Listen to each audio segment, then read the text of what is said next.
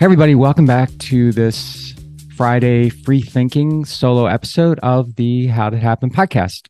Thank you so much for joining me. If it's your first time here, I hope you enjoy it. And if you do, I would uh, very much appreciate it if you would like it, subscribe to it, follow it, do whatever you have to in order for this podcast to come to you automatically each and every week. And if you are returning to listen again, or one of my longtime listeners, thank you so much for making time for me and for supporting this podcast, which I love doing. If you're new, again, Fridays, I usually do a solo episode uh, just me. And I'm talking about something that interests me, something that's come to my attention, something that I've read, something that I think, well, has made me think and hopefully will make you think as well. And on Mondays, I do a longer form episode where I have a guest and we have a very thoughtful, deep conversation about their success and try to get to not only the roots of how it happened for them, but ultimately why it matters to you and to the rest of the world. I get really good feedback on those conversations and the quality of the people that I have on the show. And I would very much like you to check those out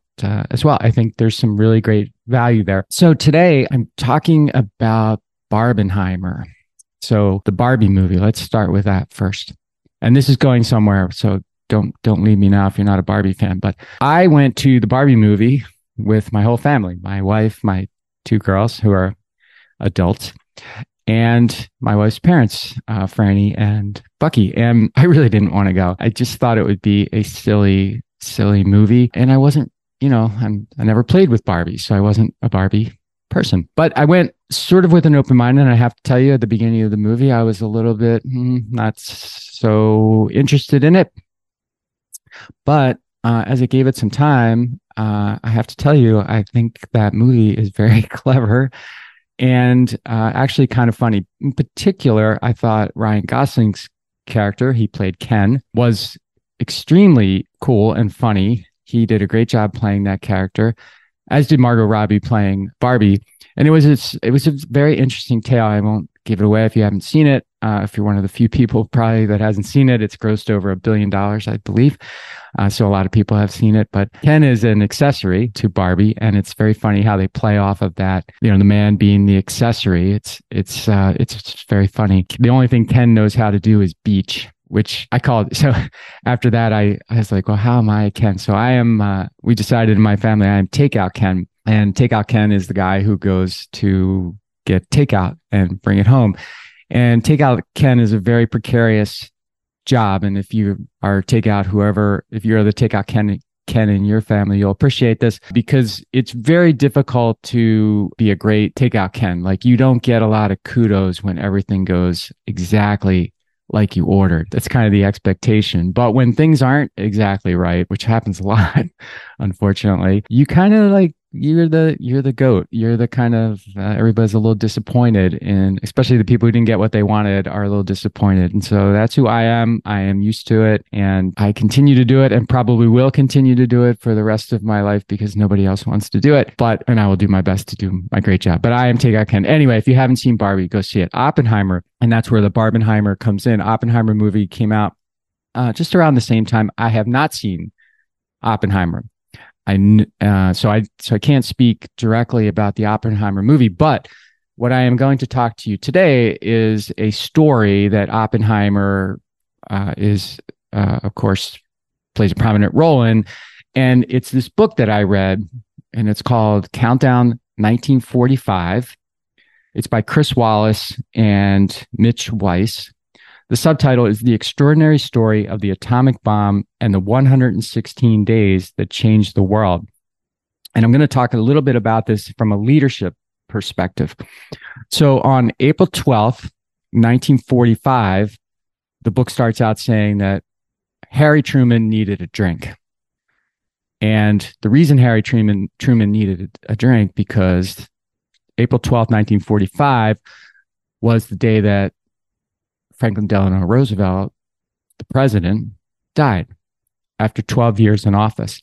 And it's the 82nd day that Truman had been his vice president.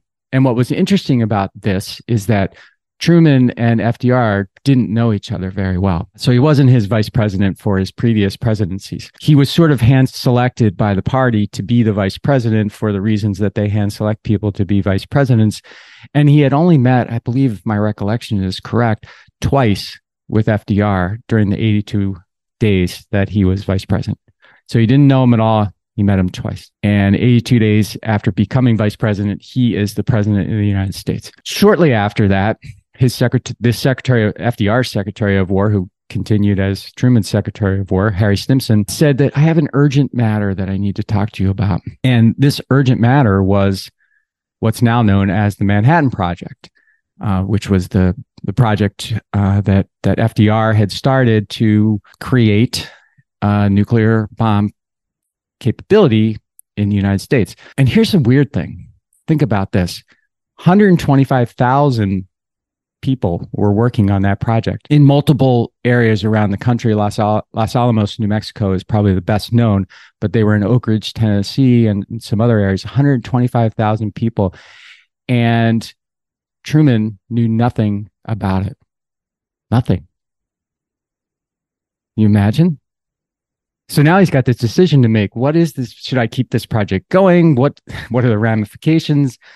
What's the you know, what's the goal? He had to get up to speed on all of this stuff. So imagine that being dropped on you. By the way, we're in the middle of, well, turns out near the end, but of World War II as well. So that's like shortly after April 12th when he becomes president. On May 7th, Germany surrenders, and everybody's thinking this is awesome because the war is going to be over. The only problem was that the Japanese, Japan was not going to surrender. So you've got this decision that that Truman needs to make uh, in conjunction with Churchill and Stalin, uh, Stalin running the USSR at the time, and and Churchill the UK, because they were the, they were the main allies with the United States against Germany and now against Japan. So they had to t- determine, well, what are we going to do now? Because Japan doesn't will not surrender. So they had this summit in May in in Germany, and these leaders got together, and it was it was a, it was over a week long. It was a very very long summit about what to do, and there was the book's great about all of the different things that went into this. But Truman, you know, he's a brand new president. He's intimidated by this, right? So he's got to get his feet underneath him. He's got to try to figure out who's who and what's what, and ultimately he needs to get Stalin to commit Russia or the USSR to fighting or Soviet Union to fighting against the the Japanese in the you know to end the war. And he was not convinced that they would do it, even though Stalin promised to do it. So he's got that all going on. And then that's in July, right? So they're back and forth, back and forth, back and forth all the time. The Manhattan Project is still going on, and they're getting very, very close to being able to test the, the nuclear bomb, which they end up doing sometime in, in July, I believe it was. And it works. So Truman is like, okay, who who can I trust? Oh, and by the way, the Japanese were were very they were proving themselves to be excellent fighters. Like as you know, the the kamikaze and all that, but they they were excellent fighters and they were not afraid to die and they were very good at killing soldiers, particularly US soldiers. And he was trying to do the math and it was like 250,000 US soldiers he felt or his experts felt could be could die if this war continued with Japan. And so with all of this going on, he's meeting with advisors, he's meeting with other world leaders, he's he's kind of going through would it work? You know, should we tell the Japanese what we're going to do? And they ended up having a sort of a modified thing about how they would tell them. And and ultimately, should we do it?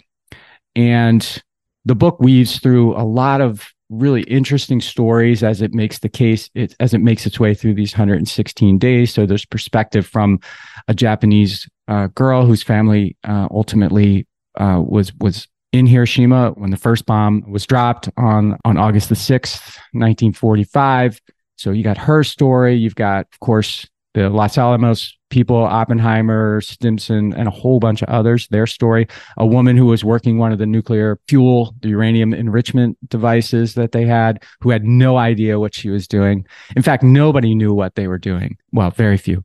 Most of the 125,000 people knew they were working on something important, but they did not know they were and anyone that did know was sworn to secrecy. So no one was talking about this. And uh, after the bomb was dropped, um, as you can imagine, there were a lot of well, there were a lot of questions of of Truman, and you know he had to you know, from a leadership perspective, coming in April 12th, not knowing anything, and FDR had set this whole thing in motion. And by July or August 6, 1945, the first bomb had been dropped. And there's a part in the book where Oppenheimer comes into his office shortly thereafter and says, Mr. President, I feel I may have blood on my hands. And Truman said, I told him the blood was on my hands to let me worry about it. And then this is him, I think, talking to his wife. He said, It was a terrible decision, but I made it to save 250,000 boys from the United States, and I would make it again under similar circumstances. And so here's the thing I don't know what to make of the decision to use nuclear bombs on Japan. There are only a handful of people on the planet today who have had to consider such a decision. And the only one who's actually made it, Truman, is dead. He's gone. So, what I do know is that I can't find fault with the way he deliberated the decision. He didn't make it in a vacuum. It wasn't gut. He listened to the experts. Then he considered it very carefully and then he made it. And more than that, he didn't just make it, he owned it. And that's a quality that's very rare in leadership today, especially when the cost or the outcome is so hotly debated, contested, challenged, particularly by those who never had to make it. And so as leaders, we're never going to have to make a decision like that, hopefully, but you're going to have to make a lot of consequential decisions. And to me, the best leaders make decisions based on the best possible information they have. They have to take ownership and accountability for that decision no matter what, and they have to live with it forever. And that ain't easy. I'll leave you with this. I believe that you would get a lot of value out of reading this book, Countdown 1945. And I'm sure you would get a lot of value out of seeing Oppenheimer, the movie. I do plan to see the movie. And I think you'd get a lot of value out of seeing Barbie as well. But when you're thinking about making a decision, I guess the number one thing I want to leave with you is make a decision. I can't tell you the number of times when I've seen leaders need to make a decision and fail to do it. Fail to do it out of uncertainty, fail to do it out of fear, fail to do it because they think that maybe if they don't do it, it'll just go away or people will forget about it or whatever, and it never happens. So, yeah, when you have to make a decision, make a decision. That's what leaders do. Thank you so much for joining me for this solo episode. I am very, very proud of the work that I do here. And I am very, very grateful to you for investing your time with it. I hope you got a return on that investment today. Join me for the very next episode. Subscribe, follow, do all the things. Watch it on YouTube, however you like to get it. And until next time, please maximize the greatness that's inside of you today and own your future. Make it your property, something that you are super proud to own. Until next time, see ya. Hey, everybody. Thanks for listening to the show. And before you go, I just have three requests for you. One, if you like what I'm doing, please consider subscribing or following the podcast on whatever podcast platform you prefer. If you're really into it, leave me a review, write something nice about me, give me five stars or whatever you feel is most appropriate. Number two, I've got a book. It's called Owner Shift How Getting Selfish Got Me Unstuck. It's an Amazon bestseller. And I'd love for you to read it or listen to it on Audible or wherever else Barnes Noble, Amazon. You can get it everywhere. If you're looking for inspiration that will help you unlock your greatness and potential, order or download it today so that you can have your very own copy. And if you get it, please let me know what you think. Number three, my newsletter. I do a newsletter every Thursday and I talk about things that are interesting to me and or I give more information about the podcast and the podcast guests that I've had and the experiences that I've had with them. You can sign up for the podcast today at my website, which is my name, mikemalatesta.com. You do that right now, put in your email address, and you'll get the very next issue. The newsletter is short, thoughtful, and designed to inspire, activate, and maximize the greatness in you.